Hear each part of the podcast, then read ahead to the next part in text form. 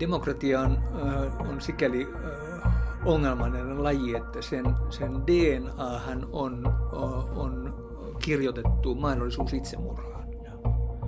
Jos, jos kansan enemmistö niin haluaa, niin se voi, voi äänestyskopissa tappaa demokratiaa.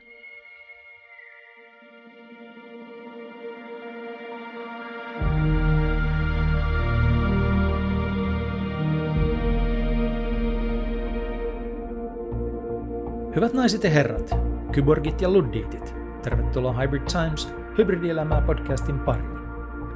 Minä olen Jaakko Tapaninen. Hybrid Times on jatkoa Genex Finland podcastille, joka keskittyy digitalisaation mahdollisuuksiin ja vaikutuksiin. Nyt keskustelemme hyvän elämän, fiksun liiketoiminnan ja paremman yhteiskunnan komponenteista maailmassa, jossa digitalisaatio on jo tapahtunut, mutta ihminen on edelleen ihminen. Jokaisen jakson tavoite on sekä piirtää isoa kuvaa, että löytää oivalluksia ja työkaluja, joita kuulija voi halutessaan soveltaa omaan elämäänsä. Tämän podcastin on mahdollistanut ja tuottanut Great Point, joka on perustamani sisältötoimisto. Great Point auttaa päättäjiä ja asiantuntijoita luomaan ja jakelemaan omia sisältöjään, eli blogeja, artikkeleita, videoita, podcasteja, keynoteja ja paljon muuta. Kaikkeen sisältöön suhtaudutaan kunnianhimoisesti ja pitkäjänteisesti, eli strategisesti. Hybrid Times on itsenäinen ohjelmansa, jota tehdään rakkaudesta lajiin. Kaikesta sisällöstä vastaan minä ja vieraani, ei Great Point.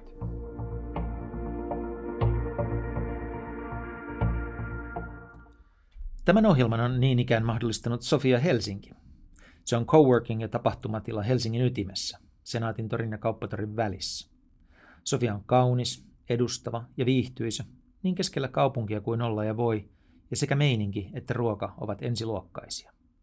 Kun olen Helsingissä, Sofiassa voin keskittyä hommiin, pitää kokouksia, järjestää tapahtumia, äänittää podcasteja, syödä lounaita tai vain hengata.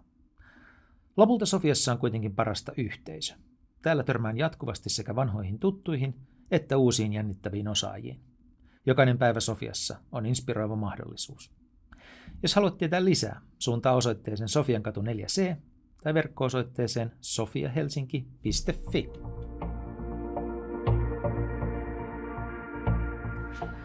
Petri Tuominikula seurasi Suomen suurlähettiläänä Budapestissa, kun Viktor Orban ja hänen Fidesz-puolueensa mursivat määrätietoisesti maan demokraattisen järjestelmän. Nykyisin Petri on eläkkeellä ja saa puhua vapaasti kokemuksistaan. Käymme hänen kanssaan läpi Orbanin pelikirjan, eli sen, miten demokratia tuhotaan. Sitten kysymme, olisiko moinen mahdollista Suomessa? Valitettavasti vastaus on, että kyllä se on täälläkin tehtävissä. Puhumme myös suuresta kuvasta, demokratioiden ja autokratioiden välisestä kaiketi väistämättömästä yhteenotosta. Ja lopuksi kysymme, mitä maailma, EU, Suomi ja yksilö voi tehdä puolustakseen demokratiaa, joka edelleen, ainakin keskustelijoiden mielestä, on paras, mutta ajoittain kovin hauras järjestelmä. Hyviä kuunteluhetkiä! Petri, tervetuloa ohjelmaan. Kiitoksia. Sä oot kertonut siellä täällä tarinaa, joka liittyy siihen, kun vuonna 2010 sut oli nimitetty Suomen suurlähettiläksi Italiaan. Ja sitten Erkki Tuomioja soitti sulle ja antoi tehtävän miehellemme Roomassa. Mikä oli Erkki Tuomiojan sinulle antava, antama tehtävä? Tuomioja sanoi minulle, että nyt kun sinä lähdet Roomaan, niin sinulla on vain yksi ainut tehtävä siellä, ja se on hoitaa äh, Berlusconi mahdollisimman pian pois pääministerin tehtävistä. Hän sanoi tämän tietystikin äh, glimti öga, eli, eli tuota, huumori mielessä ja vielä sitä enemmän, koska hän oli silloin opposition edustajana ja tämä, tämä keskustelu tämä, tämä, tuota, eh, tämä ajatus esitettiin vähän niin kuin muussa yhteydessä, mutta se jäi tietysti kovin hauskana mun mieleen. Ja kaikkein parasta on tietysti se, että, että kun tämä toivomus siitä, että Berlusconi mahdollisimman nopeasti lähtee eläkkeelle, esitettiin, niin minä melko tasan vuosi sen jälkeen soitin Erkille takaisin ja sanoin, että kuule tuo Berlusconi lähtee huomenna, hän saa potkut huomenna aamulla. Oliko sulla mitään muuta?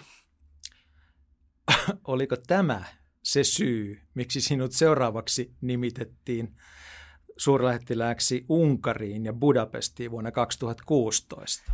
No sitä voi tietysti miettiä. En oikein usko, että, että se kuitenkaan, kuitenkaan oli, oli syynä. Itse halusin mennä Unkariin ihan yksinkertaisesti siitä syystä, että, että tämmöisenä vanhana romantikkona arvelin, että, että Unkari ja, ja, ja, ja Budapest, kaunis kaupunki, sukulaiskansa, sukulaiskieli, kaikki ne vanhat kulttuuriyhteydet, mitä Suomen ja Unkarin välillä on, olisivat sellaisia, jotka, jotka, joita olisi mukava olla siellä, siellä kehittämässä. Ja näinhän sitten tietysti siellä tapahtuikin. Mutta ennen muuta minua kiinnosti kuitenkin se, että miten on mahdollista, että Euroopan unionin oloissa ja näinä vuosina yksi Euroopan unionin maa voi luisua sillä tavalla autokratian suuntaan, mihinkä Unkari jo silloin oli mennyt ja, ja yhä syvemmälle vajosi. Eli halusin, halusin, niin, minua, minua oli aina, aina hämmästyttänyt se, että, että, että mitenkä oli mahdollista, että Saksa aikoinaan meni sille tielle, mihinkä meni, minkä vuoksi saksalaiset äänestivät kansallissosialistit valtaan. Olen itse historian, historioitsija ja, ja, ja nimenomaan perehtynyt Saksan historiaan. Ja tämä on ollut semmoinen iso arvotus minulle ja kyllä siihen on monenlaisia vastauksia. Mutta se, että mitenkä on mahdollista tosiaan, että, että Euroopan unionin olosuhteissa siirrytään autokratiaan ja nyt lähestulkoon diktatuuriin, mikä on asianlaita Unkarissa. Sen halusin nähdä. Meidän teema on tänään, miten demokratia tuhotaan ja miten demokratia pelastetaan. Aloitetaan siitä, että miten se tuhotaan. Kerro, mitä sä näit. Se oli kiinnostava tuo tausta, että se oli myös romanttinen ajatus siitä maasta, mutta samaan aikaan sä tiesit, että se on menossa aika hämmentävään suuntaan. Mutta kerro ihan konkreettisesti, mitkä olivat ne askeleet, mikä oli se niin playbook, pelikirja, jota Orban käytti – tuhotakseen demokratian ja vakauttaakseen oman asemansa. Ja kerro vielä, että miltä sen niin kuin, miltä se tuntui seurata sitä päivittäin? Tämä, tämä prosessi, jolla, jolla Unkari ajautui tähän, tähän, tähän autokratian kierteeseen – se on tietysti, tietysti hyvin pitkä. Siellä oli takana, takana monenlaisia sisäpoliittisia ongelmia ja, ja, ja, ja, ja skandaaleita sosialistipuolueessa 2000-luvun alun hallituspuolueessa kyvyttömyyttä hallita korruptiota ja, ja, ja siis huonoa hallintoa yksinkertaisesti – jonka, jonka Orbanin johtaman Fidesz-puolueen oli hyvin helppo tarttua. Sehän tuli poliittiselle areenalle liberaalin eurooppalaisen puolueen tunnuksin uudistajana ja, ja sai sillä tavalla sitten, sai sitten kannatuksen taakseen. Ja, ja tuota, mutta sen jälkeen sitten, kun, kun toisessa vaaleissa peräkkäin – tai siinä oli itse asiassa yhdet vaalit vielä välissä, mutta joka tapauksessa toisen kerran, kun Fidesz sai kaksi kolmasosa enemmistön käytännössä parlamentissa, eli pystyi suoraan määrittelemään, mitenkä, mitenkä perustuslaki kirjoitetaan, niin, niin tämä, tämä ikä, ikään kuin tapahtui tästä, näistä, näistä oikeusvaltio- ja demokratiaperiaatteista – luopuminen. Ja se tapahtui sillä tavalla, että, että ensiksi ää, siellä nimitettiin perustuslakituomioistuin poliittisin perustein. Eli, siellä oli ikään kuin tämä per, per, perälauta rakennettu sinne, että sieltä ei tule mitään ongelmia. Yleinen syyttäjä, tai siis korkein syyttäjä, se oli, oli poliittinen virkanimitys, joka oli erittäin tärkeä se, että, että ylin syyttäjä viranomainen valitsee syyttäjät muihin, tai siis näihin, näihin oikeustapauksiin. Ja, ja, ja sen jälkeen, kun tämä oli tapahtunut, niin, niin mitään tämmöisiä, tämmöisiä tuota, korkean tason korruptio-oikeudenkäyntäjä ei enää ole ollut. Eli sillä tavalla suojattiin tämä, se, että, että Orban ja Fides pystyi rahoittamaan, rahoittamaan korruptiivisin menetelmin tätä, tätä omaa toimintaansa. Eli siis kaiken taustalla oli tietysti se, että pitää saada parlamenttiin riittävä enemmistö, ja sen jälkeen sitten ruvetaan näitä instituutioita toinen toisensa jälkeen murtamaan, josta ensimmäinen on, on tuomioistuinlaitos, seuraavana on media, sitten tulee, tulee kansalaisyhteiskunta noin laajasti ottaen. Ja, ja tuota, oikeastaan tämä kaava toistuu kaikissa näissä, näissä autokratioissa, maissa, jotka siirtyvät, siirtyvät pois, pois demokratiasta. Instituutio toisensa jälkeen ikään kuin pelataan pois, tehdään, tehdään niiden toiminta mahdottomaksi. Ja, ja Unkarin tapauksessa se on aivan, aivan niin kuin oppikirjan omaisesti tapahtunut tämä juttu. Tässä on muuten kiinnostava katsoa se, että, että äh, tätähän yritti jo Berlusconi tuolla Italiassa. Ja hänellä oli, äh, hänellä, hän, hän lähti myöskin mediasta liikkeelle ja, ja oikeuslaitoksesta, mutta Italian kansalaisyhteiskunta ja nämä muut instituutit oli niin vahvoja, että ne pystyvät vastustamaan tätä Berlusconin yritystä. Mutta siinä oli ihan selvä, selvä yritys päästä tämmöiseen autokraattiseen malliin, niin kuin sanottu, se epäonnistui siellä, koska italialainen yhteiskunta on, on, on niin, niin paljon moniarvoisempia, instituutiot, muut instituutiot on niin vahvoja. Unkari, äh, jossa nämä instituutiot on hirveän paljon heikompia, siellä tämä onnistui ja, ja, ja nyt ollaan siinä tilanteessa, missä ollaan. Me eletään tällä hetkellä äh, tilannetta, jossa, jossa, äh, jossa äh, Yhdysvaltain presidentti Biden – parhaillaan pitää, pitää demokraattisten maiden, maiden yhteiskokousta. Siihen ei Unkaria käsketty. Ann Applebaum, joka on, on ehkä kaikkein, kaikkein paras autoritääristen mallien, mallien tutkijoista, hänen mielestään Unkari on ihan puhdas äh, diktatuuri. Kerro vielä kohta media ja kansalaisyhteiskunta miten konkreettisesti Unkarissa nämä otettiin rautanyrkin sisään? Median osalta tapahtui näin, että, että äh, ensin sähköinen media, mutta se oikeastaan rinnakkain myöskin perinteinen printmedia, äh, ne, ne, ne siirtyvät erilaisten kauppojen äh, kautta äh,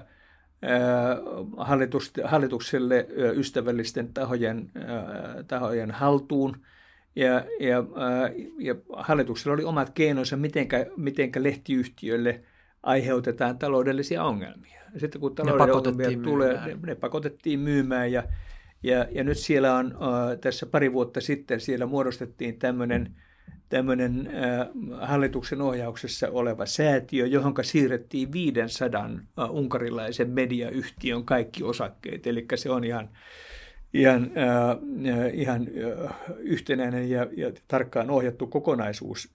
Siellä on edelleenkin muutamia, äh, muutamia niin sanottuja vapaita, äh, vapaita medioita, äh, joita kuunnellaan, äh, kuunnellaan ja katsotaan, mutta niiden merkitys tässä kokonaisuudessa on aivan, äh, aivan, äh, aivan äh, olematon. Tästä on muuten esimerkkinä vain se, että kuinka huolissaan tästä mediatilanteesta ollaan, on se, että Radio Free Europe – joka perustettiin siis toisen maailmansodan jälkeen ja, kylmän sodan aikana levittämään lännen viestiä sosialistimaihin. Sen unkarinkieliset uut lähetykset aloitettiin uudestaan tässä pari vuotta sitten, koska haluttiin varmistaa se, että unkarilaisilla on omalla äidinkielellä myöskin mahdollisuus saada tietää sitä, mitä Unkarin rajojen ulkopuolella tapahtuu. Kuka muuten maksaa Radio Free Europein laskut? Se on Yhdysvaltain, Yhdysvaltain viranomaiset. Mä en tiedä täsmälleen, mikä, mikä organisaatio siellä on, mutta, mutta, mutta ne organisaatiot, joiden tehtävänä on, on huolehtia Yhdysvaltain äänen kuulumisesta ja näkemysten kuulumisesta, suljetuissa yhteiskunnissa se sen maksaa. Entä vielä se kansalaisyhteiskunta? Siinä on, äh, siinä on, äh, siinä on vähän samantapainen äh, prosessi kuin mitä on ollut Venäjällä nyt tämä, äh, tämä äh, vieraan vallan agenteiksi äh, julistaminen. Eli siellä on, siellä on käytetty hyvin pitkälle tätä maahanmuutto, äh, maahanmuutto-ongelmaa äh, tai maahanmuuttokysymystä tämmöisenä, tämmöisenä äh, asiana – jolla, äh, jolla äh, erilaisia järjestöjä on luokiteltu vuohiin ja lampaisiin. Ja, äh, ja, ja siinä on, siinä on esimerkiksi ma- maahanmuuttajille tai turvapaikanhakijoille annettu apu on kriminalisoitu. Ja, ja jos ajattelee tätä, näitä, näitä organisaatioita, jotka siellä toimii, niin se, sehän on, koskee siis myöskin Helsingin komiteaa tai punaista ristiä, Eli se on hyvin, äh, hyvin laajaa tämä, tämä, äh, tämä kirjo, jossa, jo, joita tämä, tämä määräys on, on, on, on koskenut. Eli että siellä on, siellä on tuota, äh, nimenomaan maahanmuuttoa on käytetty koko ajan sinä vipuvartena, jolla, jolla hallitus on sitten hakenut tukea toimilleen – Tästä on muuten mielenkiintoinen, äh, mielenkiintoinen äh, yksityiskohta se, että, että silloin ennen vuoden 2015 äh, maahanmuuttokriisiä äh, oli, äh, oli tuota, Fidesin kannatus oli, äh, oli heikkenemässä. Ja, ja silloin äh, tiedän, että siellä harkittiin, että mitä on äh, ne keinot, joilla voitaisiin saada – saada, saada kannatusta uudelleen nousuun. Ja sitten vähän testattiin, että voisiko tämä maahanmuuttoteema olla semmoinen, joka uppoaa unkarilaisiin. Ja sitä testattiin ja huomattiin, että, että mitä kovemmaksi puheet meni, niin sitä kovemmaksi tuli kannatus. Ja, ja itse asiassa tällä, tällä ma, maahanmuuton ja pakolaisvastaisuudella on, on, on Fides hyvin pitkälle pystynyt sitten voittamaan näitä, näitä, näitä vaaleja ja, ja saamaan aikaan näitä haluamiin, haluamiaan muutoksia unkarilaisessa yhteiskunnassa. Ja paljon muuallakin se sama työkalu on ollut käytössä, että kyllähän edellinen Yhdysvaltain presidentti sai aika paljon kannatusta kannattamalla muuria ja lietsomalla vieraan pelkoa. Brexitin keskeinen syy oli se pelko, että Eurooppa tuo sinne toivot, semmosia, semmoista väkeä, jota ei toivota. Aikanaan Jytky Suomessa varmaan sai vauhtia. Semmoista, se tuntuu olevan sen niin kuin pelikirjan semmoinen aika keskeinen mm. lähtökohta. Et kun havaitaan, että tätä voi käyttää, niin sitten sen päälle ruvetaan rakentamaan ja sitten siitä seuraa näitä seuraavia asioita, joita mainitsit. Se pitää paikkaansa. Tämä Tämä Unkarin esimerkki on tästä ehkä kaikkein selkein ja, ja, ja, ja, ja tekisi mieli sanoa, että muut ovat tulleet tässä aika tavalla Unkarin perässä. Tämä, se oli laboratorio. Mä luulen, että siinä on ollut vähän tämmöistä, taas jos ajattelen tilannetta, mikä oli silloin 2010 2015 Italiassa – niin siellähän oli, oli hyvin paljon samaa. Eli, eli pakolaisia ja maahanmuuttajia tuli Tunisiasta ja, ja Pohjois-Afrikasta veneillä Italiaan. Ja, ja tuota, se oli siellä, siellä ongelma, mutta sitä ei siinä vaiheessa vielä politisoitu sillä tavalla, että siitä olisi tehty tämmöinen sisäpoliittinen merkittävä asset tai etu mm. lyömäaseen jollekin. Sehän tuli vasta sitten myöhemmin. Ja taas tekisi mieli sanoa sitä, että Matteo Salvini ja kumppanit äh, ehkä näkivät Unkarissa esimerkin siitä, että miten tätä voidaan. Ja muistan lukeneen joskus sellaista artikkelia, jossa kerrottiin tällaisista konsulteista, joita nämä kaikki sankarit oli käyttänyt samoja konsultteja tässä äh, sekä Italiassa että Unkarissa. Tarkoitat varmaan Bannonia, eli... eli no se oli Bannonin porukoista, se ei ollut nimenomaan Bannon, mutta sitten samaa sakkia, niin siellä oli tämmöisiä kavereita, jotka kiersi maailmaa opettamassa näitä taktiikoita. Joo, se on, äh, Bannonhan oli tekemässä Pohjois-Italiaan tämmöistä, tämmöistä äh, oppilaitosta, jossa oli tarkoituksena opettaa, opettaa toimintatapoja nimenomaan Euroopan maiden sille ryhmälle, jotka, jotka tuntevat sukulaisuutta trampilaisuuteen tai orbanilaisuuteen. Ja, ja, tuota, ja siellä oli jo, jo paikatkin katsottuna ja, ja, ja jollakin tavalla se toimintakin käynnissä, mutta joille mä väärin, väärin muista, niin se, se kaupungin asukkaat heitti sen porukan siltä ulos. Ja, ja nythän Bannon on itse, taitaa olla oikeusprosessissa tällä hetkellä Yhdysvalloissa tämän Capitol Hillin tapahtumien johdosta, että hän on ainakin tällä hetkellä näyttäisi olevan tämmöisestä tämmöisen Trumpistin mastermind roolista pois. Näin me toivomme, mutta jotenkin on aika silleen twisted ajatus, että on tällainen yhdysvaltalainen toimija, joka pyrkii niin kuin luomaan semmoista epävakautta Eurooppaan, jota sitten taas Venäjä ja Kiina pystyy käyttämään hyväkseen, että ollaan, ollaan omituisessa maailmassa ajoittain. Toivotaan, että se vaihe, vaihe meni nyt ainakin vähäksi aikaa, aikaa ohi sitä, että, että mitä siellä, minkälaisia tarkoituksia siellä, siellä Bannonilla ja kumppaneilla oli, niin sitähän on olemassa monenlaisia, monenlaisia teorioita, joissa, joista, joista yksi, yksi on se, että hän on ihan aidosti tämmöinen anarkistihahmo, joka haluaa, haluaa lyödä kaiken alas ja sitten rakentaakseen siitä, siitä jotain, jotain uutta – pelottavia ajatuksia.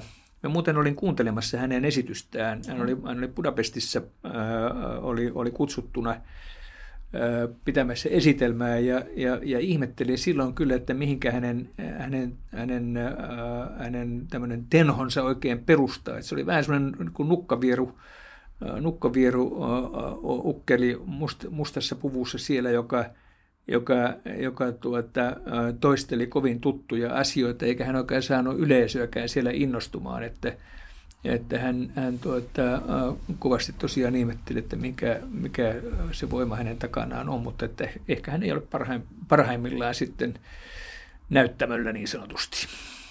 Kerro vielä Unkarista, Budapestista, että miltä se kaikki tuntui suomalaisesta ihmisestä, joka pitää näitä niin kuin demokratiaan ja kansalaisyhteiskuntaan ja niin liittyviä asioita jotakuinka pyhinä, niin katsoa sitä, kun se kaikki revitään alas ja, ja tuota, ää, ihmiset ja tavallaan kansakunta ajetaan nurkkaan.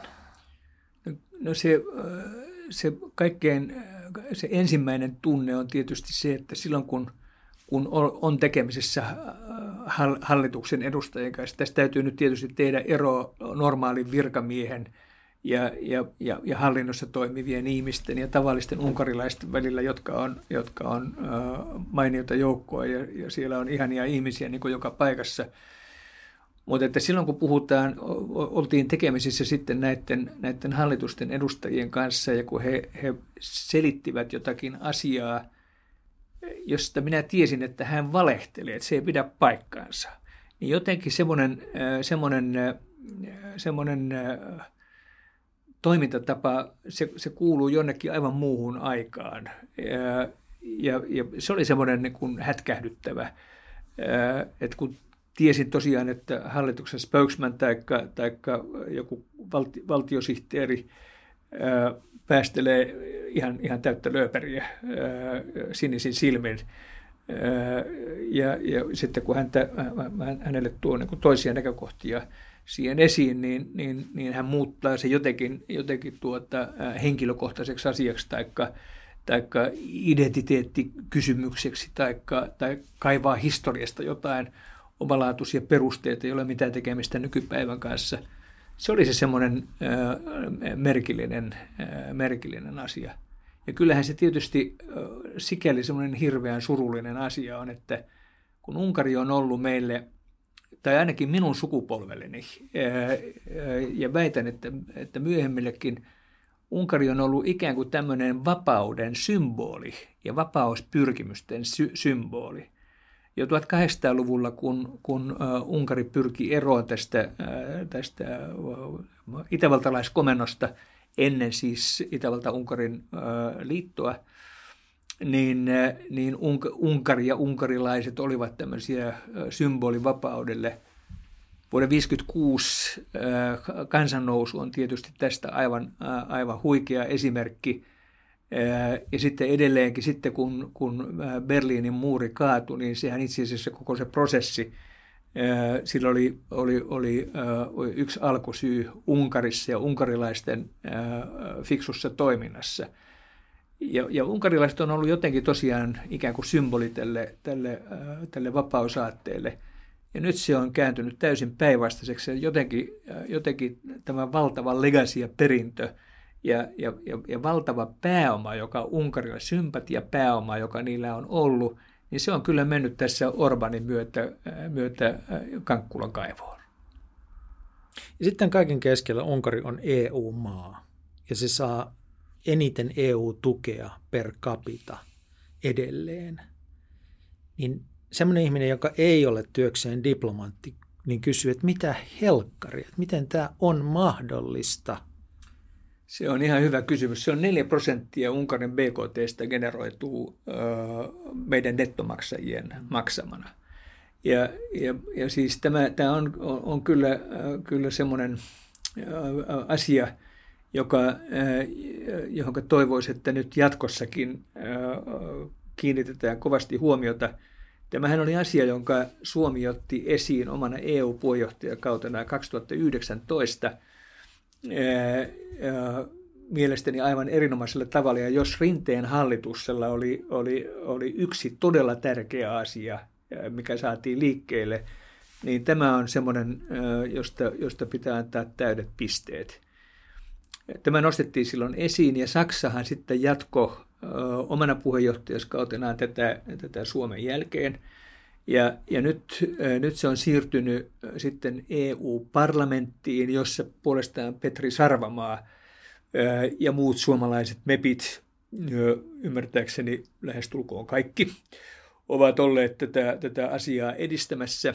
Ja, ja se on siinä pisteessä, että, että se on tulossa asetukseksi ensi vuoden alusta. On kuitenkin sanottava, että nämä, nämä, nämä toimenpiteet, mitä EU nykyisen lainsäädännön pohjalta voi tehdä näissä asioissa, ne on, ne on, ne on hyvin pieniä ja, ja tuota, se on lähinnä sitä, että ollaan voitu nostaa tämä asia oikealla tasolla esiin. Ja oikea taso tässä tapauksessa on parlamentti.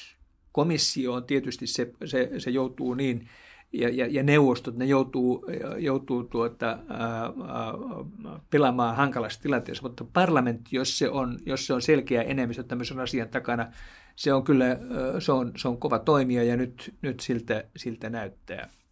Kuten sanottu, kuitenkin määrätyissä rajoissa, koska tämä, tämä, ää, nämä ää, mahdollisuudet, mahdollisuudet puuttua yksittäisen jäsenmaan toimintaan – ovat rajoitetut, koska siinä pitäisi olla yksipielinen päätös. Ja, ja Unkarihan saa aina Puolan taakseen.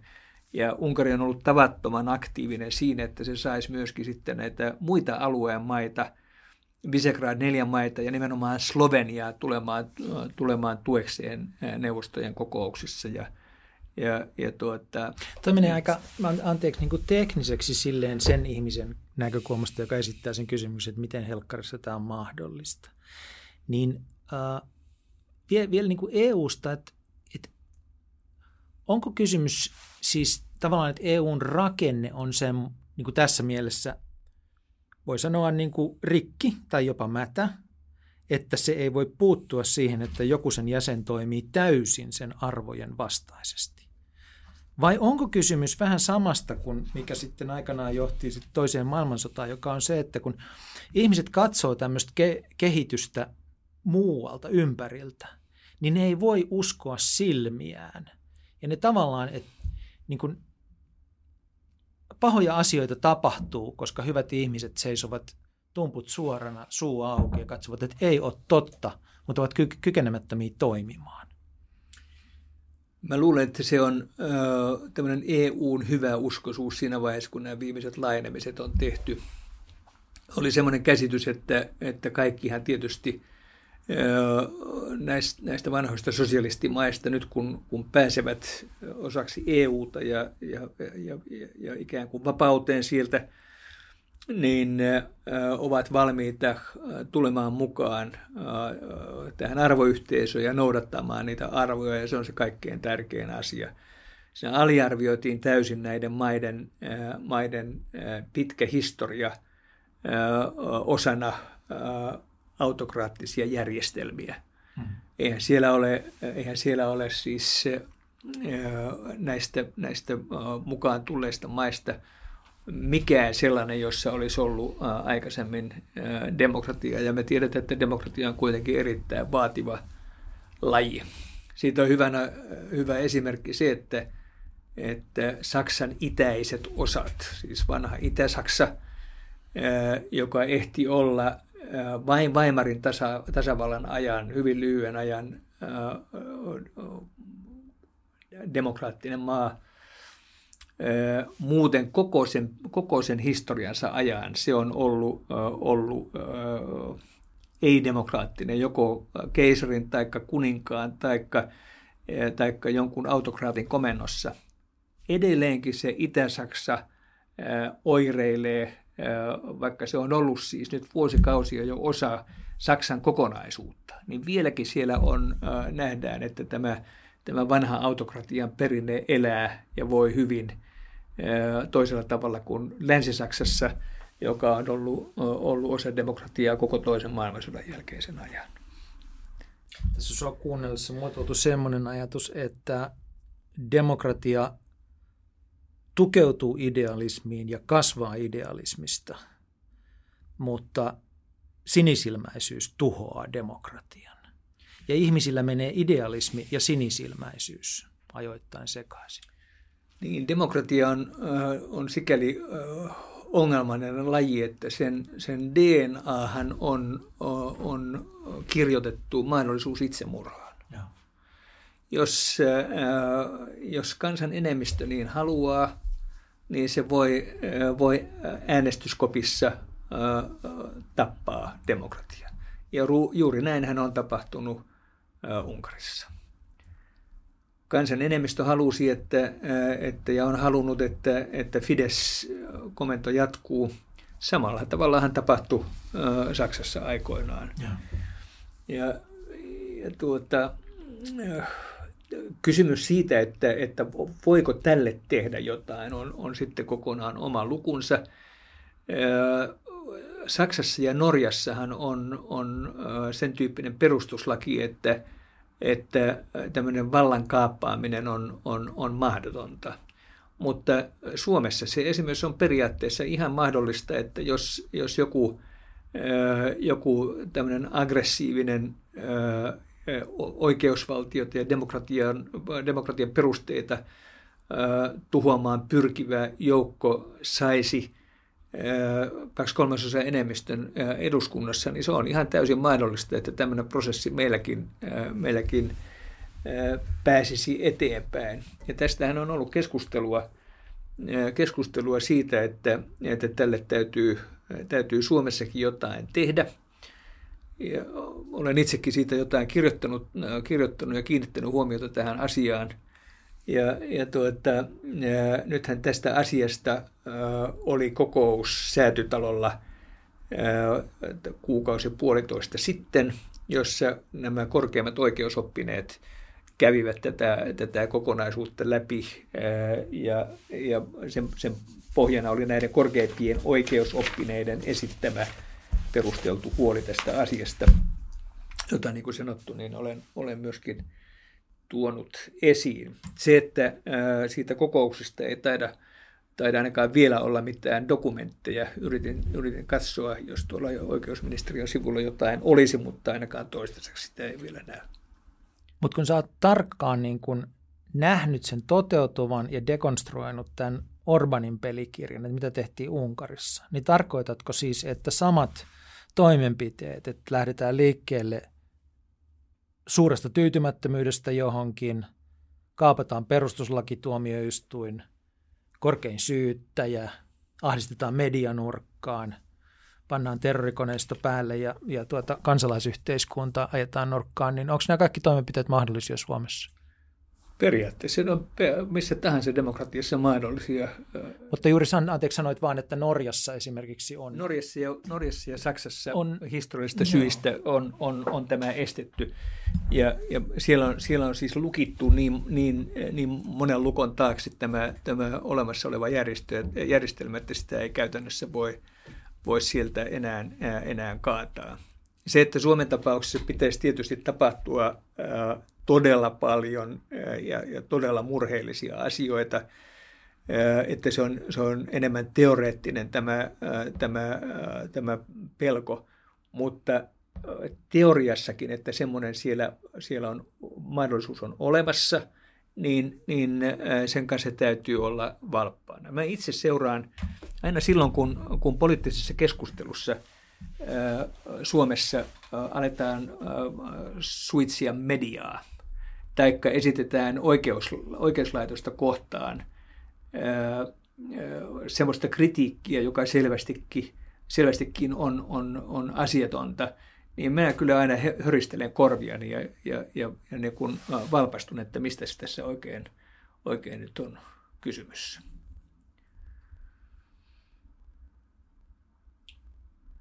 Mitä suomalaisella järjestelmällä, jos niin pitäisi joku yksi asia edes muuttaa, yksi lukko lisätä tänne näin, niin mihin kohtaan meidän järjestelmällä lisäisit sen lukon?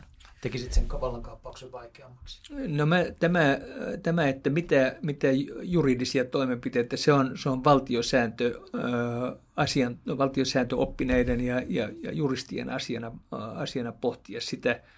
Mä itse äh, pitäisin tärkeänä sitä, että, äh, että meidän pitäisi pystyä – luomaan semmoiset edellytykset ja toimintatavat, että voidaan, voidaan tätä niin kuin kan, kansanval, kansanvaltaa ja ihmisten luottamusta kansanvaltaa ja näihin instituutioihin entisestään vahvistaa. Meillähän on tutkimus, tutkitusti Suomessa kansalaisten luottamus toisiaan kohtaan ja instituutioita kohtaan on, on varsin korkealla tasolla. Et siinä, se, on, se on sinänsä ihan, ihan hyvä, mutta, ää, mutta siihen ei pidä tuudittautua, että asiat olisi siellä kunnossa, vaan, vaan, ää, vaan pitää löytää tosiaan toimenpiteitä, joilla, joilla ää, ihmisten luottamusta oikeusvaltiota ja demokratiaa ylläpitäviä instituutioita kohtaan edelleenkin vahvistetaan. Se on kaiken, kaiken lähtökohta. Silloin, jos nämä, tämä luottamus on olemassa, niin silloin, silloin tuota voidaan voidaan hengittää ihan, olla ihan, ihan rauhassa. Ja siinä on tietysti lähtökohtana se, että instituutioiden itsensä pitää lunastaa se luottamus. Instituutioiden pitää toimia, niiden pitää olla uskottavia. Tämmöisiä, tämmöisiä tapauksia, joita ollaan valtion, valtion tarkastusviraston pääjohtajan osalta nyt prosessia käymässä, on, on, on hirveän tärkeää, että kun niitä tulee – ja niitähän tulee, koska mm. me ollaan kaikki ihmisiä, niin, niin se, ne pitää ottaa todella huolellisesti ja tarkasti, että siinä, siinä äh, ihmisten oikeu, oikeustaju äh, ikään kuin kohtaa sen, sen, sen, sen äh, prosessin. Nuorten ikäluokkien tajuntaan on palannut se hetki, jolloin poliisi meni kaasusumuttimen kanssa tuota, näiden elokapinalasten kimppuun tuolla kadulla. Mä luulen, että on paljon aikuisia, jotka on sitä mieltä, että ihan oikein, mutta sitten on, niin kuin mä luulen, että se on lähestulkoon sukupolvikokemus nuorissa. Että kun he jotain lopulta yrittää, niin sitten heidät kaasutetaan. Joo, nämä on näitä, näitä uh, se, se on selvä, että, että uh, meillä vanhemmilla ikäpolvilla on taipumus, uh, taipumus uh, nähdä tämän nuorten tämän tyyppinen protesti, ää, protesti ää, huonosti harkittuna ja, ja, ja sellaisena, että tämmöinen ulkoparlamentaarinen toiminta ei, ei, ei johda mihinkään, mutta että, että ää, nämä on juuri sellaisia asioita, jossa, jossa sen instituution pitää osoittaa suurta viisautta ja, ja, ja, ja herkkyyttä – että siinä on ne toimenpiteet on oikeanlaisia silloin, kun, kun pitää kuitenkin taata se, että siitä ambulanssit ja paloautot pääsee sen, sen, sen joukon läpi siirtymään. Että, se, että, että sen balanssin löytäminen on äärimmäisen Ja mä oikeastaan viittaan tässä siihen, että näiden instituutioiden tavallaan me voidaan keskittyä niihin ja siihen, että ne toimii oikein, mutta että myös niin kuin niiden pitää tukea sitten niiden ulkopuolella olevaa kansalaisyhteiskunnan tahdonilmauksia. Sillä pitää olla tilaa olla ja hengittää ja tehdä välillä vähän omituisiakin asioita. Se on niin kuin sanottu, tämä, tämä balanssin löytäminen on, on tuota, usein, usein aika hankalaa, mutta, no, mutta juuri, juuri näin niin kuin sanot, että se, se, tuota, se, että pitää se luottamus kerta toisensa jälkeen palautua, jos se sitten hetkellisesti on ehkä, ehkä kadonnutkin. Suomalainen erityispiirre on tämä meidän usko tähän konsensukseen, siihen, että me lopulta ollaan aina kaikki samaa mieltä kaikesta. Onko se meille, siinä on varmasti niin kuin hienoja puolia, mutta sitten suhteessa tähän, mistä me nyt keskustellaan, jos me luotetaan siihen, että kyllähän me aina lopulta tullaan toimeen ja me voidaan luoda rakenteita, jos, jotka lähtee semmoista ajatuksesta, että kyllä me sitten lopulta kyetään sopimaan, niin onko se vaarallista suhteessa tähän ajatukseen, että joku kaappaa vallan täällä? Onko se hyvä uskoisuutta? Kyllä, kyllä meissä varmaan semmoista hyvää uskoisuuttakin äh, on. Mutta toisaalta, toisaalta on niin, että kyllähän suomalainen yhteiskunta on, on kun on tullut näitä hankalia paikkoja historiassa, niin, niin, niin ollaan sitten kuitenkin oltu hereille ja ollaan pystytty tekemään, tekemään oikeita asioita. Oikeastaan, oikeastaan ainoa semmoinen hetki, jolloin en ole – en ole varma, että, että tuota, mitä, mitä olisi tapahtunut. Oli tämä suomettumisen prosessi, jossa, jossa oltiin kyllä, kyllä niin kuin todella, todella pitkällä pois todellisuudesta. Ja, ja, tuota, ja siinä ehkä kuitenkin tämä, se, että sitten, sitten maailma muuttui ympärillä – ja se ikään kuin, äh, ikään kuin äh, sai muutoksen sitten Suomessakin aikaan, mutta, mutta itse ne ajat eläne, eläneenä äh, ja aika tavalla vielä niistä ajoista traumatisoituneena äh, tämä nyt ensimmäisenä tulee, äh, tulee mieleen. Että tämmöinen, silloinhan oltiin syvällä, syvässä konsensuksessa siitä, että tämä on oikein ja näin sen pitää mennä. Ja samaan aikaan ruvettiin kieltämään todellisuutta, mitä se ihan oikeasti on, josta erinomaisena esimerkkinä oli tämä, tämä äh, muutamia viikkoja sitten äh, kerrottu tarina Helsingin Sanomissa siitä, kuinka, kuinka yhden stalinistisen kansanedustajan kysymyksen johdosta historian oppikirjoja ruvettiin kirjoittamaan uusiksi. Tai yhtä mm. historian oppikirjaa ruvettiin kirjoittamaan uusiksi – ja, ja silloin kun historiaa kirjoitetaan uusiksi jonkun tämmöisen, tämmöisen paineen alla, niin silloin ollaan todella vaarallisessa tilanteessa. Puhutaan muutamasta muusta niin kuin ajanilmiöstä vielä suhteessa tähän meidän demokratiateemaan ennen kuin ruvetaan korjaamaan sitä demokratiaa, kun siis tällä hetkellä lienee mahdotonta puhua demokraattisista vaaleista ja järjestelmistä puhumatta sosiaalisesta mediasta. Se on muuttanut niin kuin häkellyttävällä tavalla ilmapiiriä ja varmaan ennen kaikkea siksi, että niin kuin sosiaalisen median, ne on tuonut tähän uuden pelurin, nämä algoritmit. Ja niiden algoritmien etiikka on erilaista kuin mihin me ollaan totuttu. Meillä on, niin kuin, me kysyin vähän sitä suhteesta tähän konsensukseen siinä mielessä, että jos on jossain mielessä ollut sen ajatus, ainakin ideaali, että, että me kyetään keskustelemaan, me kyetään käymään rakentavaa keskustelua, että niin kuin keskialueella on tilaa sellaiselle, niin algoritmit ei suosi konsensusta eikä rakentavaa keskustelua, vaan ne nuuskii äärilaidoilta äärimielipiteitä ja nostaa niitä vain sen takia, että niihin syntyy reaktio. Ja tässä mielessä ne ilmeisesti on demokratian kannalta, jos ajatellaan sitä, että meidän pitäisi yhdessä tulla toimeen, Demokratia on sitä, että jokainen meistä saa ilmaista mielipiteensä, mutta se on myös sitä, että meidän pitäisi tulla toimeen.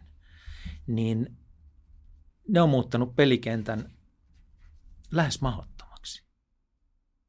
Että jos se on niin kuin se agora, niin siellä ei ole sitä keskialuetta ollenkaan, vaan on, siellä on pelkästään niitä häiriöitä, jotka huutelee sieltä lehtereiltä.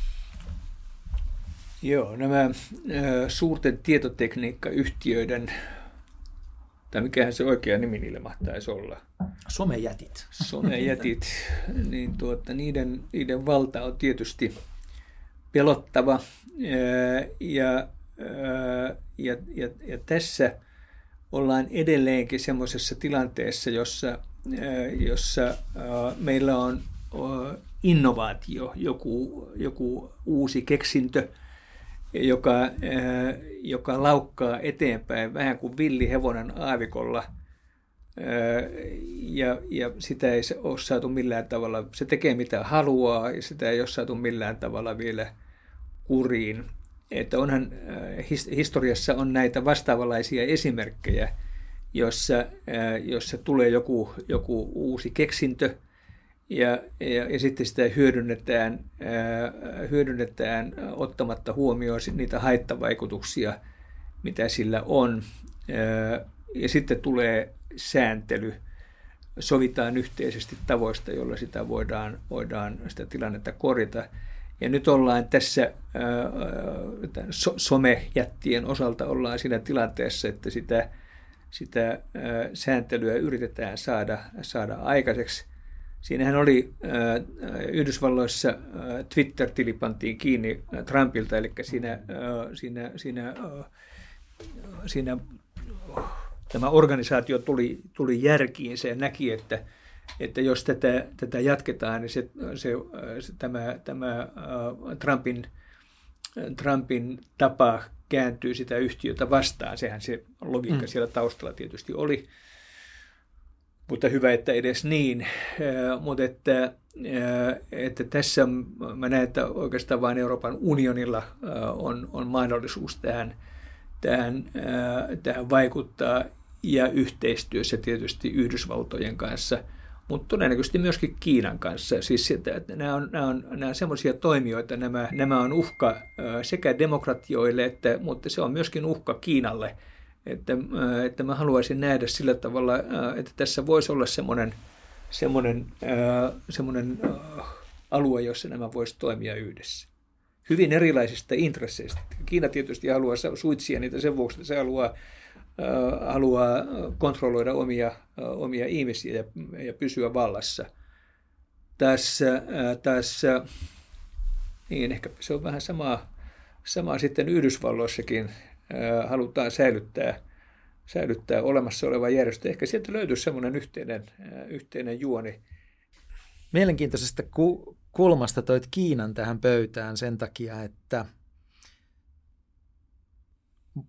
monethan ajattelee, käsittääkseni monet ajattelee niin, että suhteessa tähän demokratiateemaan, niin me ollaan kulkemassa kohti jonkunlaista uutta kylmää sotaa, niin että kaksi hyvin erilaista näkemystä siitä, miten hyvä yhteiskunta järjestetään, ottaa mittaa toisistaan. Ja sillä toisen porukan johtajan, ilmeisesti Kiina, siellä on sitten Venäjä ja muita, ja sitten on EU ja USA, ja katsotaan, ketkä saadaan kyytiin, ja sitten EUkin repeilee ja USA repeilee, niin että me ollaan kulkemassa kohti sellaista, on se sitten aseellinen tai toivottavasti joku muu yhteenotto, mutta jossa, jossa tuota, mitataan se, että – että oliko tämä demokratia sitten kuitenkaan se tapa, jolla ihmiset haluaa, että asiat organisoidaan. Ja nyt sä toit Kiinan tähän keskusteluun semmoisesta, no sä oot ammattidiplomaatti, että, että, että löytyisi kuitenkin myös yhteistä maata.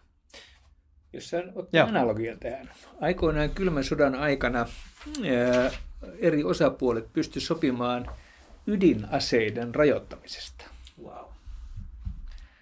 Mitäs jos tässä olisikin tämmöinen uusi ö, yhteinen asia?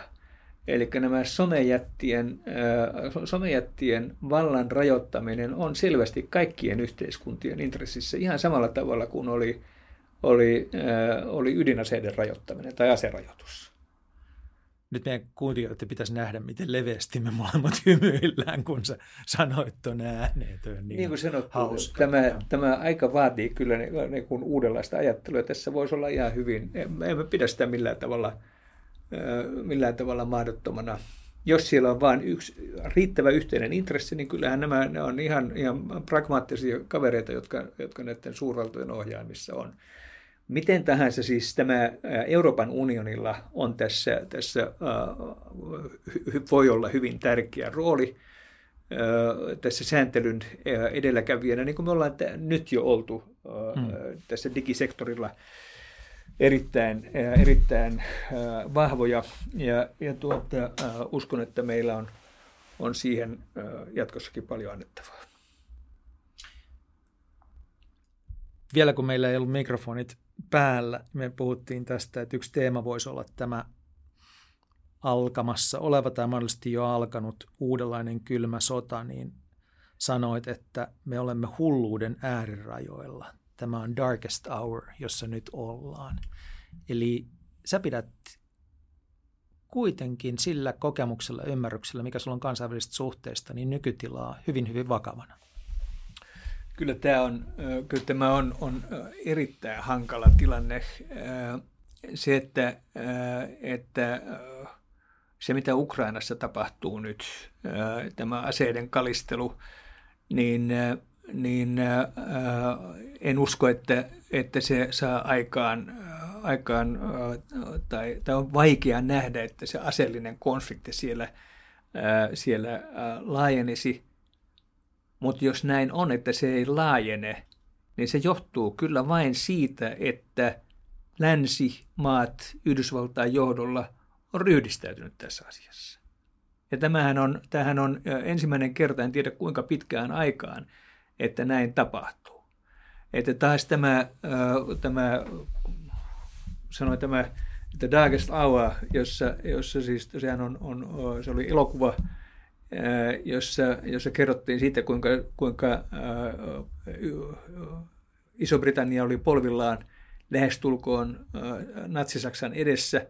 Ja sitten tuli Churchill ikään kuin viimeisenä hetkenä ja, ja, ja, ja sai vakuutettua parlamentin siitä, että, että, että täytyy toimia yhdessä ja täytyy pystyä pistämään vastaan.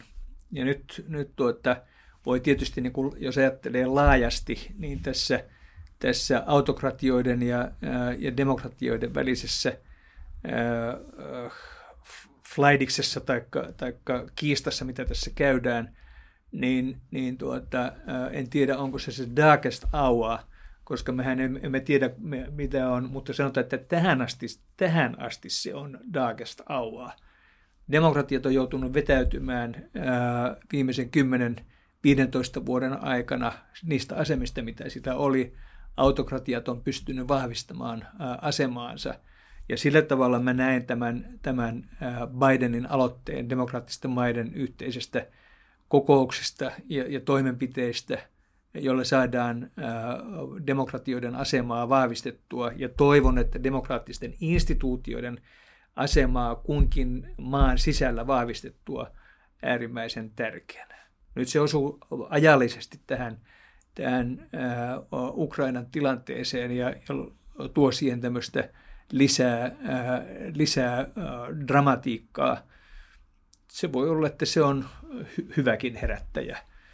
Mutta niin kuin sanottu, niin en, en usko, että tämä, tämä tilanne Ukrainassa johtaa sen laajempaan aseelliseen konfliktiin. Nämä, nämä taloudelliset sanktiot, millä – Venäjää uhataan, on niin, niin, niin mittavia, että, että tuntuisi kovin erikoiselta, että Putin omaa, omaa, omaa kannatustaan, joka siis väistämättä näiden, näiden sanktioiden seurauksena, siis kannatus tulisi romahtamaan, koska, koska se isku Venäjän taloudelle olisi niin kova.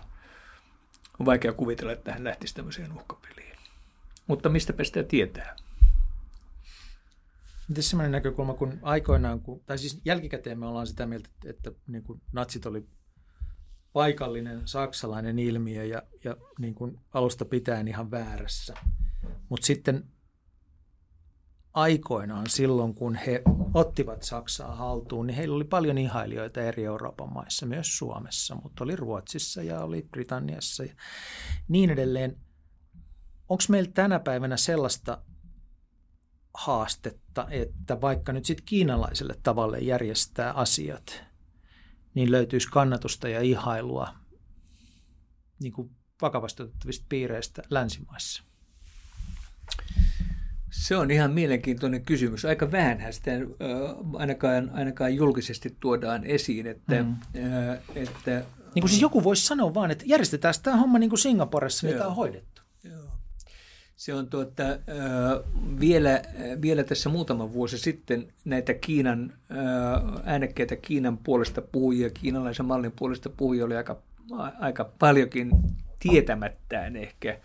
Mutta että kyllähän nää, tää, sen jälkeen, kun, kun, kun tuota, tämä vastakkainasettelu Kiinan kanssa tuli niin voimakkaasti esiin, että Kiina ikään kuin paljasti todellisen, todellisen karvansa, joka tietysti kaikille asiantuntijoille Kiinan, Kiinan toimintatapa on ollut koko ajan täysin selvä, mutta että laajempaan julkisuuteen tuli Kiinan toimintatapa – niin, niin, äh, niin nämä, nämä tuota, äh, banda, bandakarhujen halailijoiden määrä on, on, on aika tavalla kyllä pienentynyt. Mm.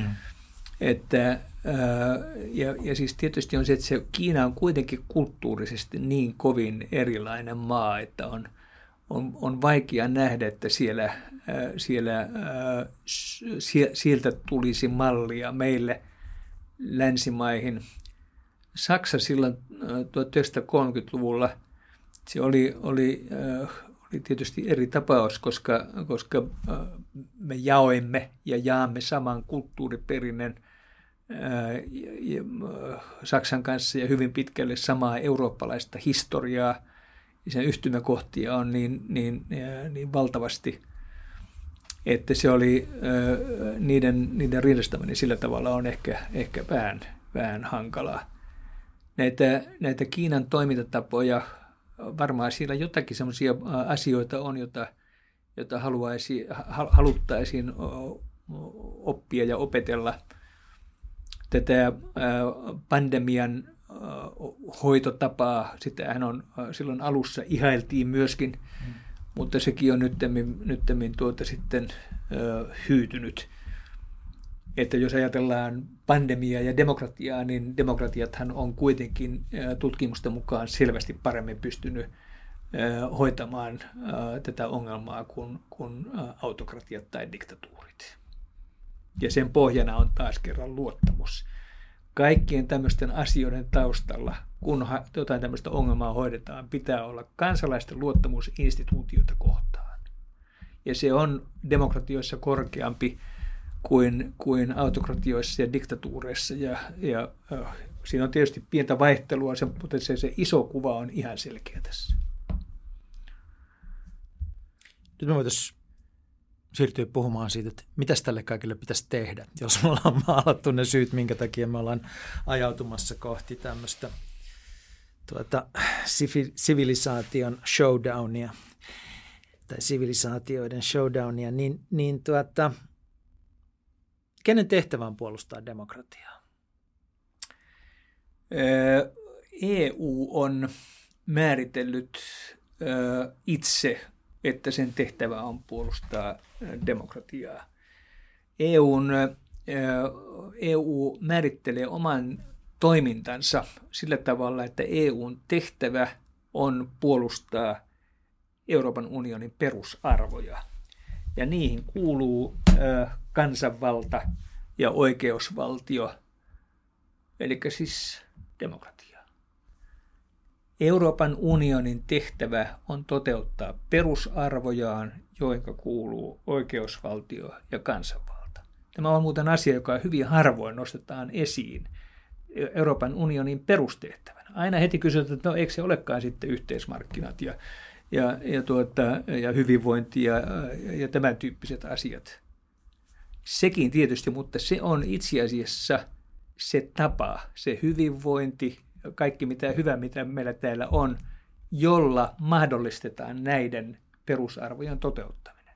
Ja tämä on mun mielestäni hieno, hieno idea ja ajatus Euroopan unionissa, että se on paljon muutakin kuin vaan, vaan, vaan rahan ja ihmisten tavaran siirtämistä ja se, että, että ruumimaksuja ei ole, vaan siellä on niin isompi idea siellä, siellä ylärakenteessa.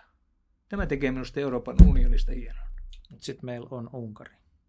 Sitten meillä on Unkari. Ja, ja tuota... Mä tarkoitan lähinnä sitä, että, että tuo ajatus on kieno ja kaunis ja siihen haluaa uskoa, mutta sitten samaan aikaan niin kuin kyllä hiipii se kysymys, että kykeneekö EU tuohon, kykeneekö se tekemään sitä konkreettisella tasolla, kykeneekö se kommunikoimaan sitä, onko se uskottava instituutio, kun puhutaan demokratian puolustamisesta? Joo, se on muuten taas, taas jos ajattelee, että niin kuin oli puhetta aikaisemmin, niin demokratian DNAhan on kirjoitettu Joo. mahdollisuus itsemurhaan. Joo. Aivan samalla tavalla Euroopan unionin DNAhan näyttää olevan kirjoitettu mahdollisuus itsemurhaan.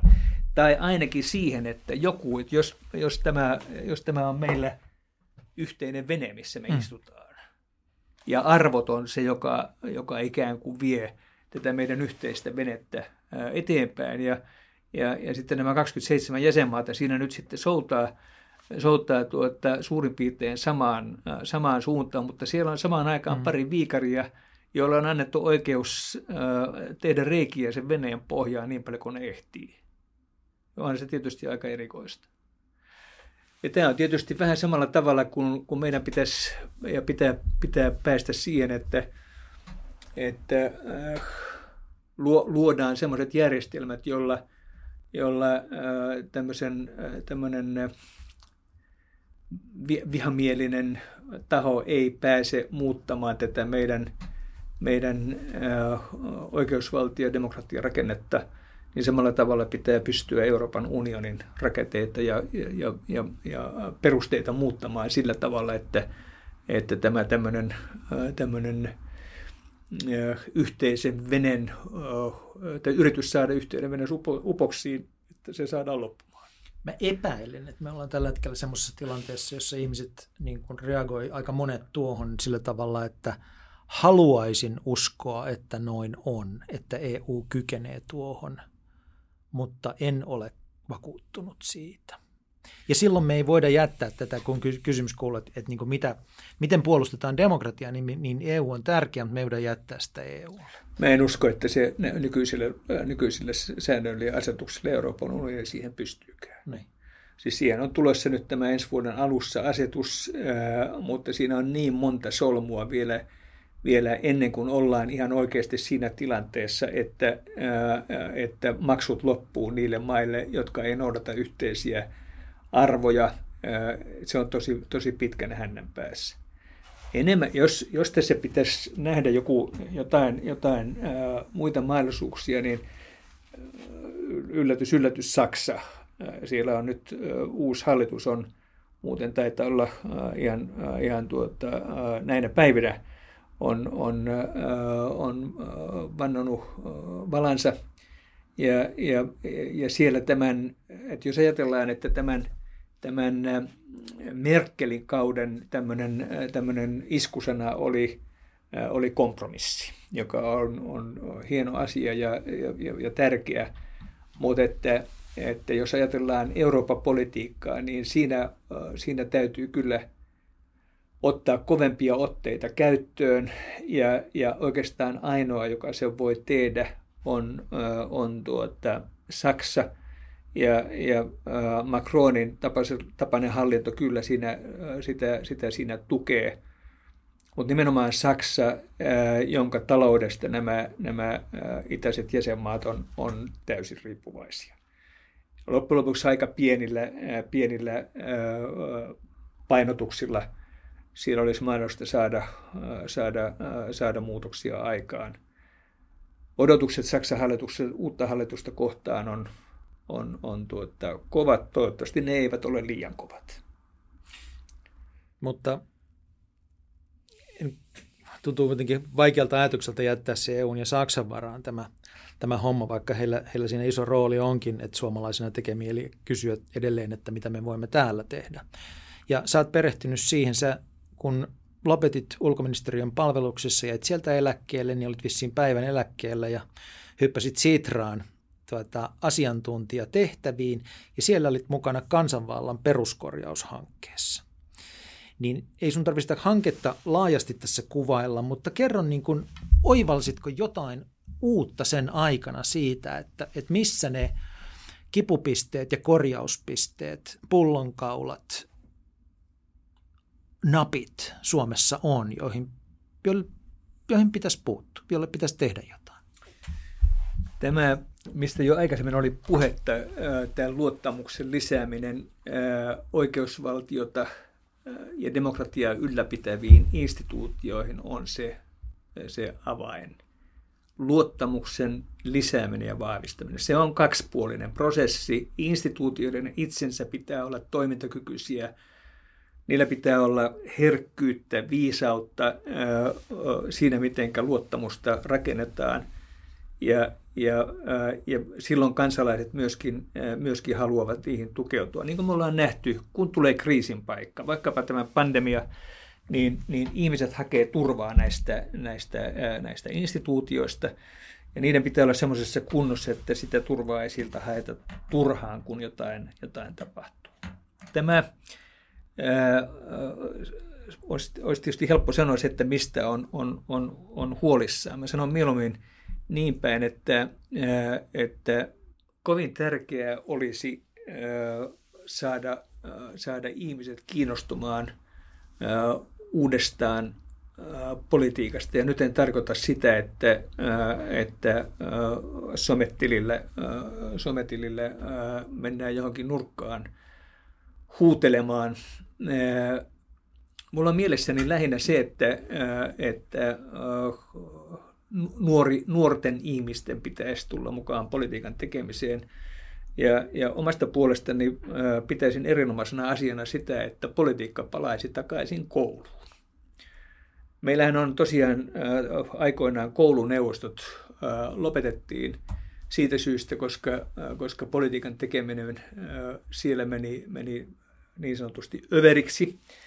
Ja, ja, ja, ja siinä täytyy muistaa toisaalta se, että se aika taas, jolloin tehtiin politiikkaa, se oli tätä suomettumisen aikaa, joka, joka, joka oli niin kuin väärä todellisuus, missä sitä tehtiin. Se, se johti kaikennäköisiin semmoisiin ylilyönteihin, joista taisi esimerkkinä tämä oppikirjan, oppikirjan sisällön sisällön muutos. Mä itse lähipiiristäni tunnen opettajia, jotka halusivat lähteä ennenaikaiselle eläkkeelle silloin 70-luvulla siitä syystä, että he eivät kestäneet sitä, että he eivät saaneet sanoa asioita Puhua niin kuin totta, ne on. Niin kuin Historiaa ei saanut kertoa niin kuin se on, vaan, vaan tämä, tämä niin kuin heidän mielestään täysin, täysin niin kuin järkensä menettänyt opetushallinto toi sinne asioita, jossa, jossa pyrittiin todellisuusta muuttamaan.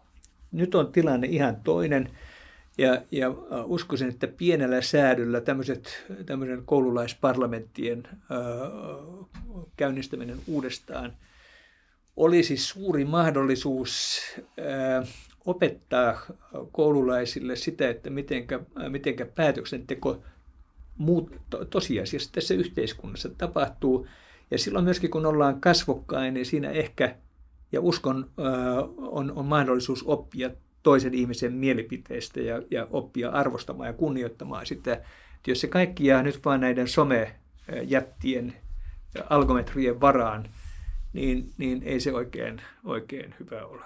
Niin kuin sanottu, politiikka takaisin kouluihin, kouluneuvostot uusilla nimillä.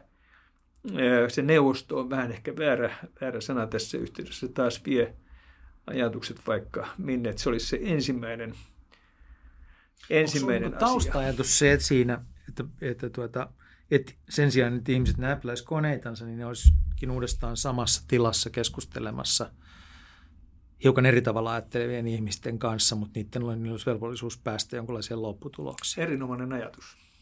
Kannatan tuota lämpimästi. Joo, mutta siis juuri siihen näin. kaiketi Ju, pyrit. Juuri, juuri joo, näin. Joo, joo. Ja taas kerran, kyllä se, sekin aika tulee vielä. Nyt me ollaan tässä, että meillä on nämä kännykät, on koko ajan tässä meidän vaivana. Mutta tämäkin ajatus, ja minkä esität, se on itsestään selvä, että se jossain vaiheessa tulee, että huomataan, että hyvänä aika, mehän voidaan puhua ihan suoraan tällä tavalla niin kuin ihmiseltä ihmiselle ilman, että meidän tarvii olla sosiaalisessa mediassa. Se on iso, iso mahdollisuus. Tämä, tämä, tämä on yksi, yksi asia. Toinen, toinen, ja siis pitää lähteä rakentamaan sitä, sitä osallisuuden lisäämistä alhaalta päin. Koulu on yksi, yksi paikka, ja tiedän muuten sen, että, että siis nyt jo tämänkin hallituksen tämmöisessä demokratiaohjelmassa on, on opettajien, opet, opettajan koulutukseen – huomion kiinnittäminen, eli, et, eli siis tuota, enemmän kuin aikaisemmin opettajien edellytetään omissa, omissa, omassa työssään tuovan näitä asioita esiin. Eli, eli mennään tyvestä puuhun koulu, mutta sitten on toinen semmoinen asia, jota sillä Sitrassa selvitettiin, on se, että voisivatko kirjastot olla tämmöisiä kansanvallan areenoita – ja siitä tehtiin tämmöinen hyvin onnistunut kokeilu noin kymmenessä suomalaisessa kaupungissa, jossa, jossa, jossa, jossa kirjastoihin luotiin tämmöinen alusta, jossa, jossa poliitikot voivat tavata kansalaisia. Siis kun tämmöiset kunnalliset päätöksentekijät, kansanedustajat ja, ja myöskin, myöskin europarlamentaarikot – ja se, se kokeilu, niin kuin sanottu, oli varsin onnistunut ja sitä ollaan nyt laajentamassa sillä tavalla, että kirjastot enenevästi voisivat olla näitä fyysisen kohtaamisen paikkoja kansalaisten ja päätöksentekijöiden välillä. Ja tämä, tämä kuulostaa itsestään selvältä, että näinhän se pitää olla, mutta ei se ole ollenkaan sillä tavalla, että tässä on ollut meillä pitkä vaihe, jolloin, jolloin monet kaupungit esimerkiksi ovat kieltäneet poliitikkoja pitämästä tilaisuuksia omissa tiloissaan. Eli tämä on ollut ihan oikein tämmöinen, tämmöinen aito, aito ongelma, jota nyt, nyt niin kuin sanottu ollaan, äh, ollaan tuota, äh, saamassa äh, järjestykseen. Että näitä tämmöisiä, tämmöisiä, äh, tämmöisiä arjen tasolla olevia toimenpiteitä, joissa lisätään ymmärrystä demokraat, demokraatti, demokraattiseen päätöksentekoon ja miten se, miten se tapahtuu. Se on, se on hirveän tärkeä. Mutta sitten jos vielä ajatellaan sitä, että, että mitään muuta tämän lisäksi, niin, niin näkisin, että Pohjoismaiden yhteistyön sisällä pitäisi tätä asiaa vielä nostaa entistä, entistä enemmän esiin. Nyt aivan, aivan äskettäin tukholmalainen idea, ajatushautomo yhdessä muiden Pohjoismaiden – siellä on monia ajatushautumoita, on, on, on lähtenyt tässä asiassa liikkeelle. Ja, ja, ja ei varmaankaan ole sattuma, että se on hyvin samaan aikaan tämän Bidenin hankkeen kanssa, jossa, jossa nimenomaan haetaan keinoja ja tapoja, joilla, joilla näitä, näitä demokratiaa meidän omissa maissamme voidaan vahvistaa. Se, mitä sieltä minun mielestäni puuttuu, oli tämä selkeästi sanottu näiden instituutioiden vahvistamisen ja, ja, ja kansalaisten ja instituutioiden välisen luottamuksen lisääminen, koska se on mulle se kaiken, kaiken A ja O. Mutta siellä on joka tapauksessa tämän tyyppisiä ajatuksia ja, ja, ja toivoisin kovasti, että, että Pohjoismaiden yhteistä, tai, tai Pohjois, niin kuin Pohjoismaiden neuvoston ja ministerineuvoston puitteissa – tätä asiaa vietäisiin eteenpäin ja silläkin tavalla saataisiin vähän lisää sisältöä siihen, siihen toimintaan. Me ollaan kuitenkin Pohjoismaat, me ollaan demokratia-asioissa, oikeusvaltia-asioissa, me ollaan roolimalli käytännössä katsoen koko muulle maailmalle.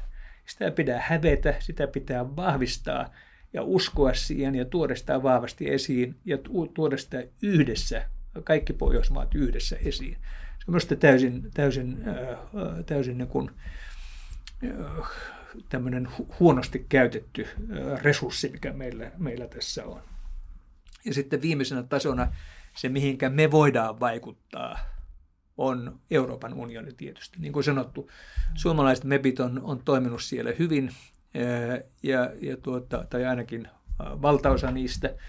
Ja, ja, tuota, ja Suomen hallitus on minusta hyvin, hyvin tarmokkaasti ollut, ollut näitä oikeusvaltiokysymyksiä edistämässä.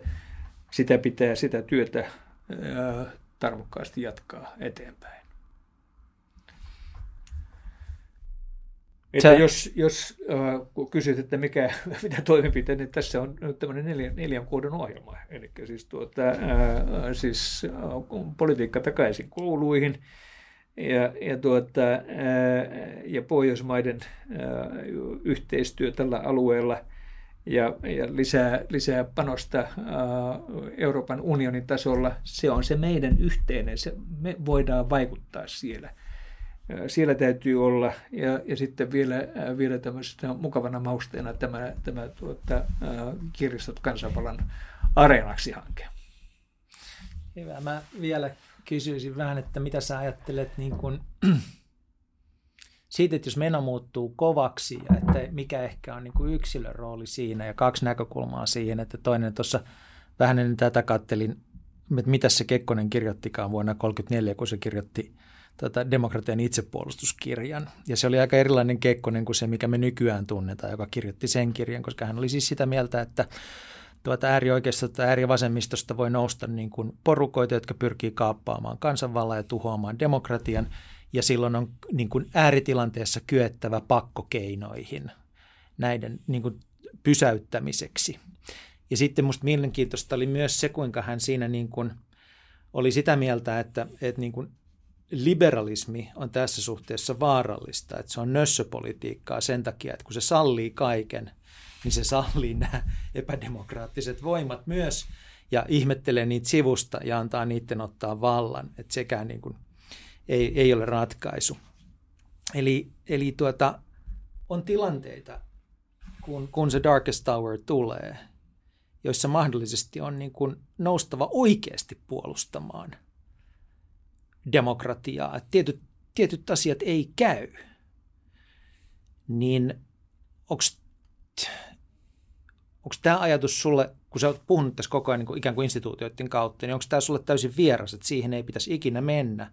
Vai näetkö sä, että se on niin kuin lopulta sitten se yksilönkin velvollisuus, vähän niin kuin amerikkalaisessa elokuvassa, jossa, jossa yhteisö on joutunut pahan valtaan, niin sieltä löytyy se yksi yksilö, joka sitten onnistuu kääntämään sen kaiken. Niin, niin tuota, onko sun maailmankuvassa tilaa ja paikkaa sille, että yksilö lyhtyy puolustamaan tätä kaikkea, mikä meille on tärkeää? Sille on ilman muuta paikka. On, on tietysti vaikea kuvitella, että, että todellisessa maailmassa ö, yksi yksittäinen ihminen pystyy semmoisia asioita tekemään, vaikka siitä on kyllä historiassa esimerkkejä, että näin, mm. näinkin on. Mutta mutta nämä, nämä instituutiot pitää tietysti sisällään. Siellä on myöskin sen tyyppisiä instituutioita kuin puolustusvoimat ja, ja, ja kaikki se, jolla pidetään siis lain toimeenpano ja seuranta ja valvonta. Ja, ja tuota, niiden osien pitää tietysti olla, olla kunnossa. Ja, ja totta kai, jos on semmoinen tilanne, niitä pitää uskaltaa sitten käyttää. Sitä varten ne siellä, siellä, siellä on. Eli ajatus siitä, että, että voidaan, äh, voidaan väkivallattomasti äh, hoitaa asioita loppuun saakka, sehän on semmoinen demokratioihin kuuluva äh, harhausko. Ei se niin ole. On, on, meillä on tilanteita, jossa on pakko panna kova kovaa vastaan.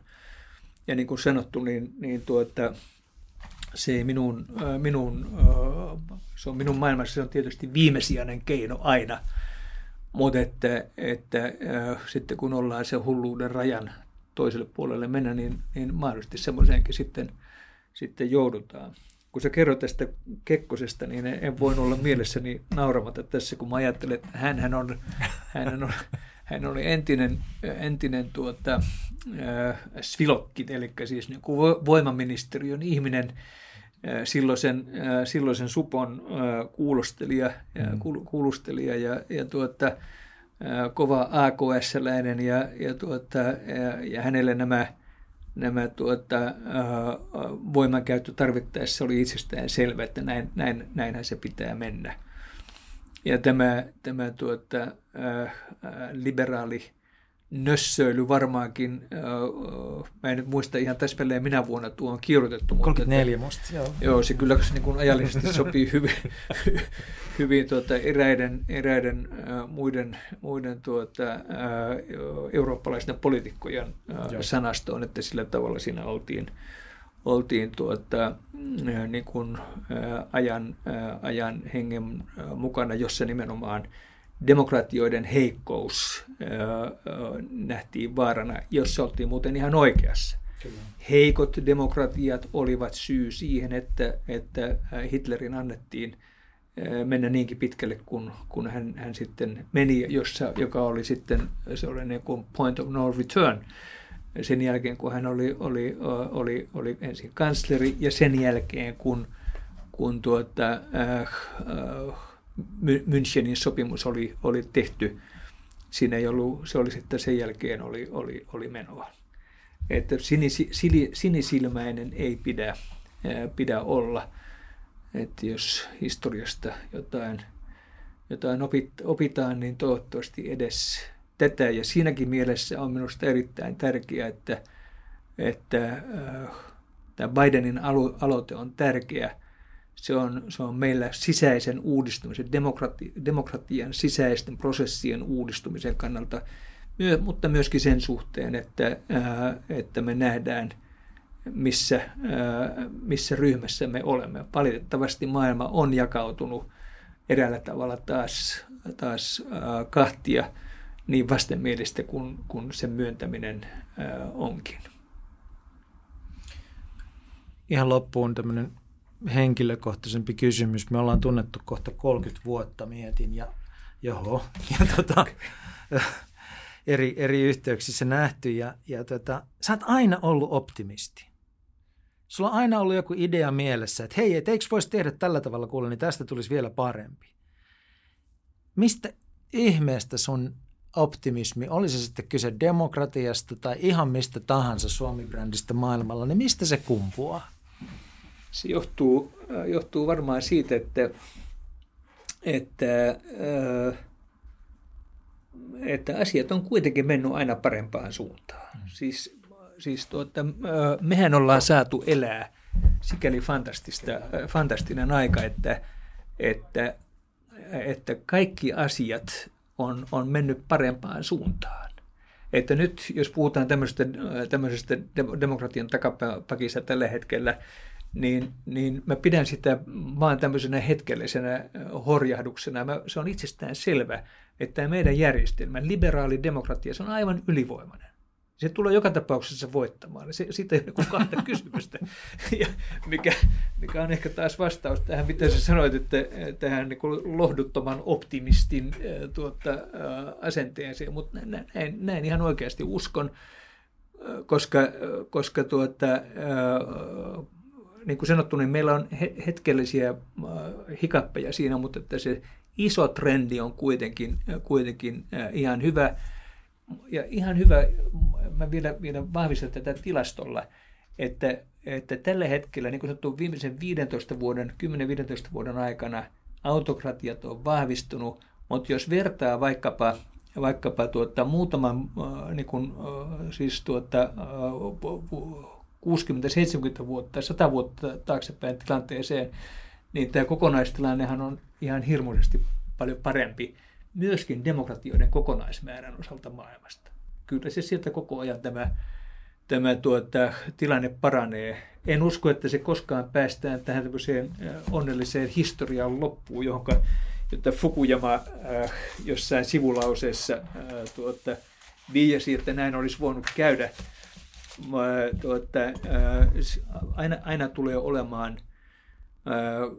aina tulee olemaan järjestelmien välistä kiistaa ja, ja, ja taistelua, ja, ja, ja näin, näin, näin, näin pitää ollakin. Mutta tämä on se, joka meille sopii parhaiten meidän omaa kulttuurihistoriaa ja historiaa ja kokemusmaailmaan. Ja uskon, että suomalaisille ihmisille paras tapa toteuttaa itseään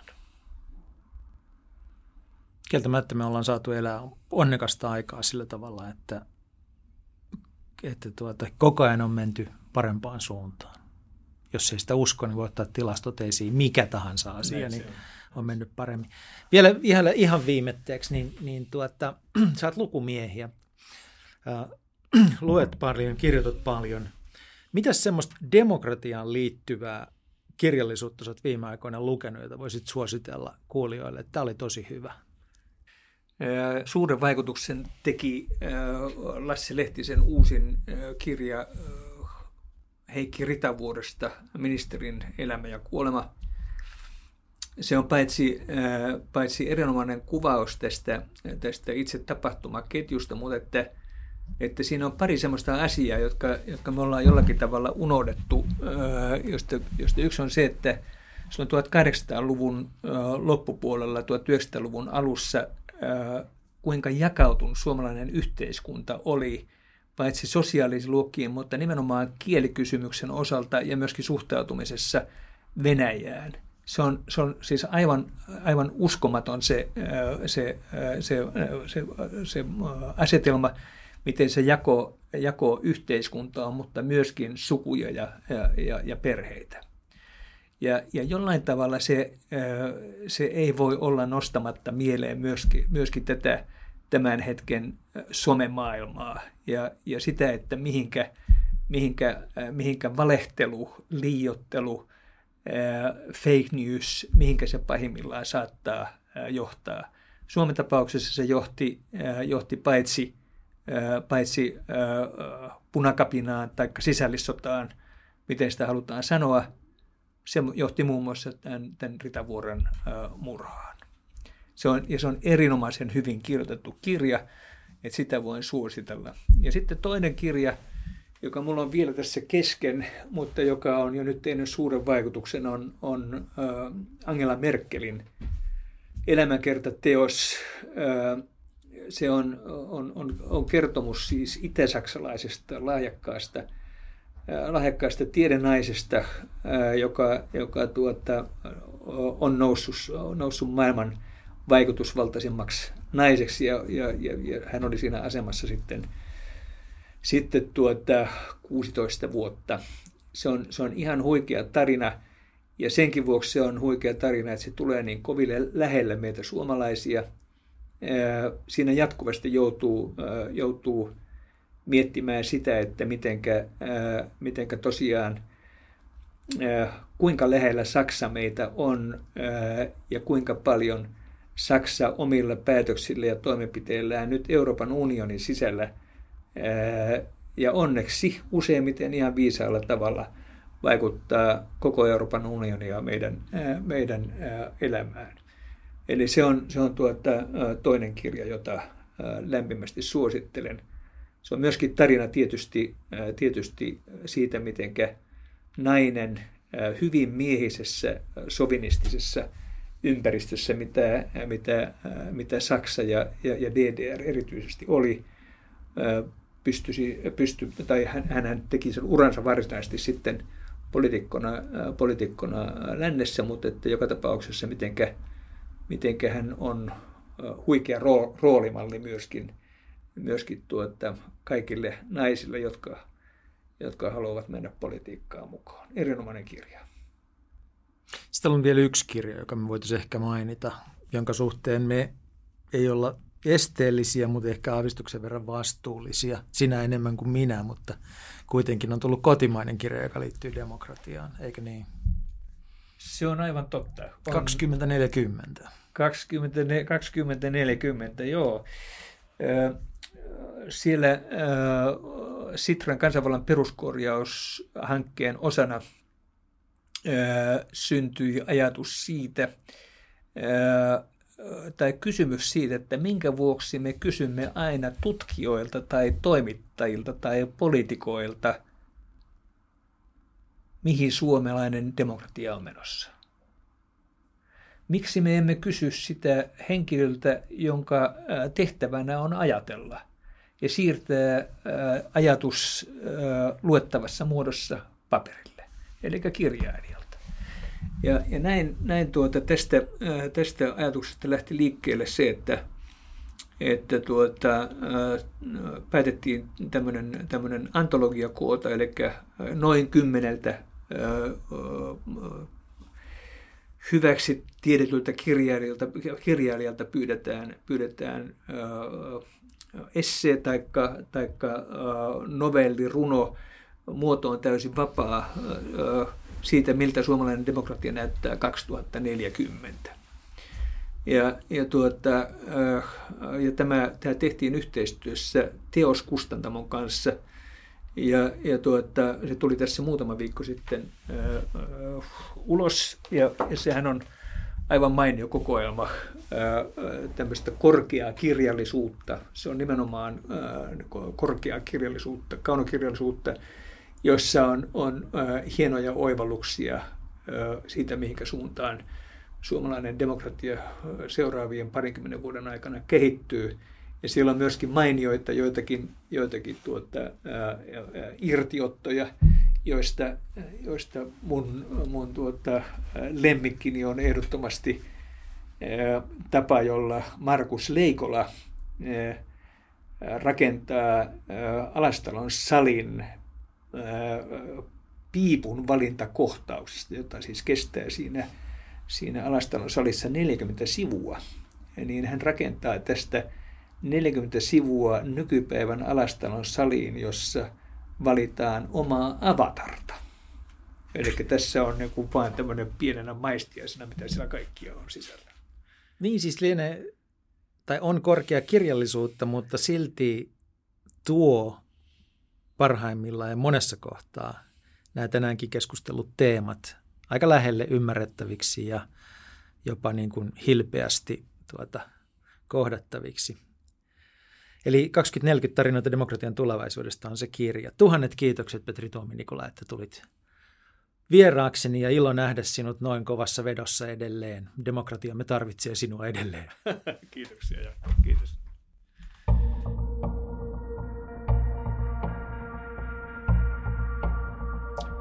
Jaakko tässä vielä.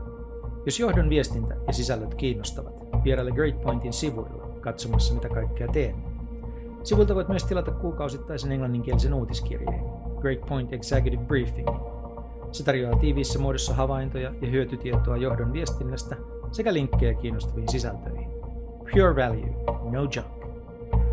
Suunnista siis osoitteeseen Great Point ja tilaa johdon brief.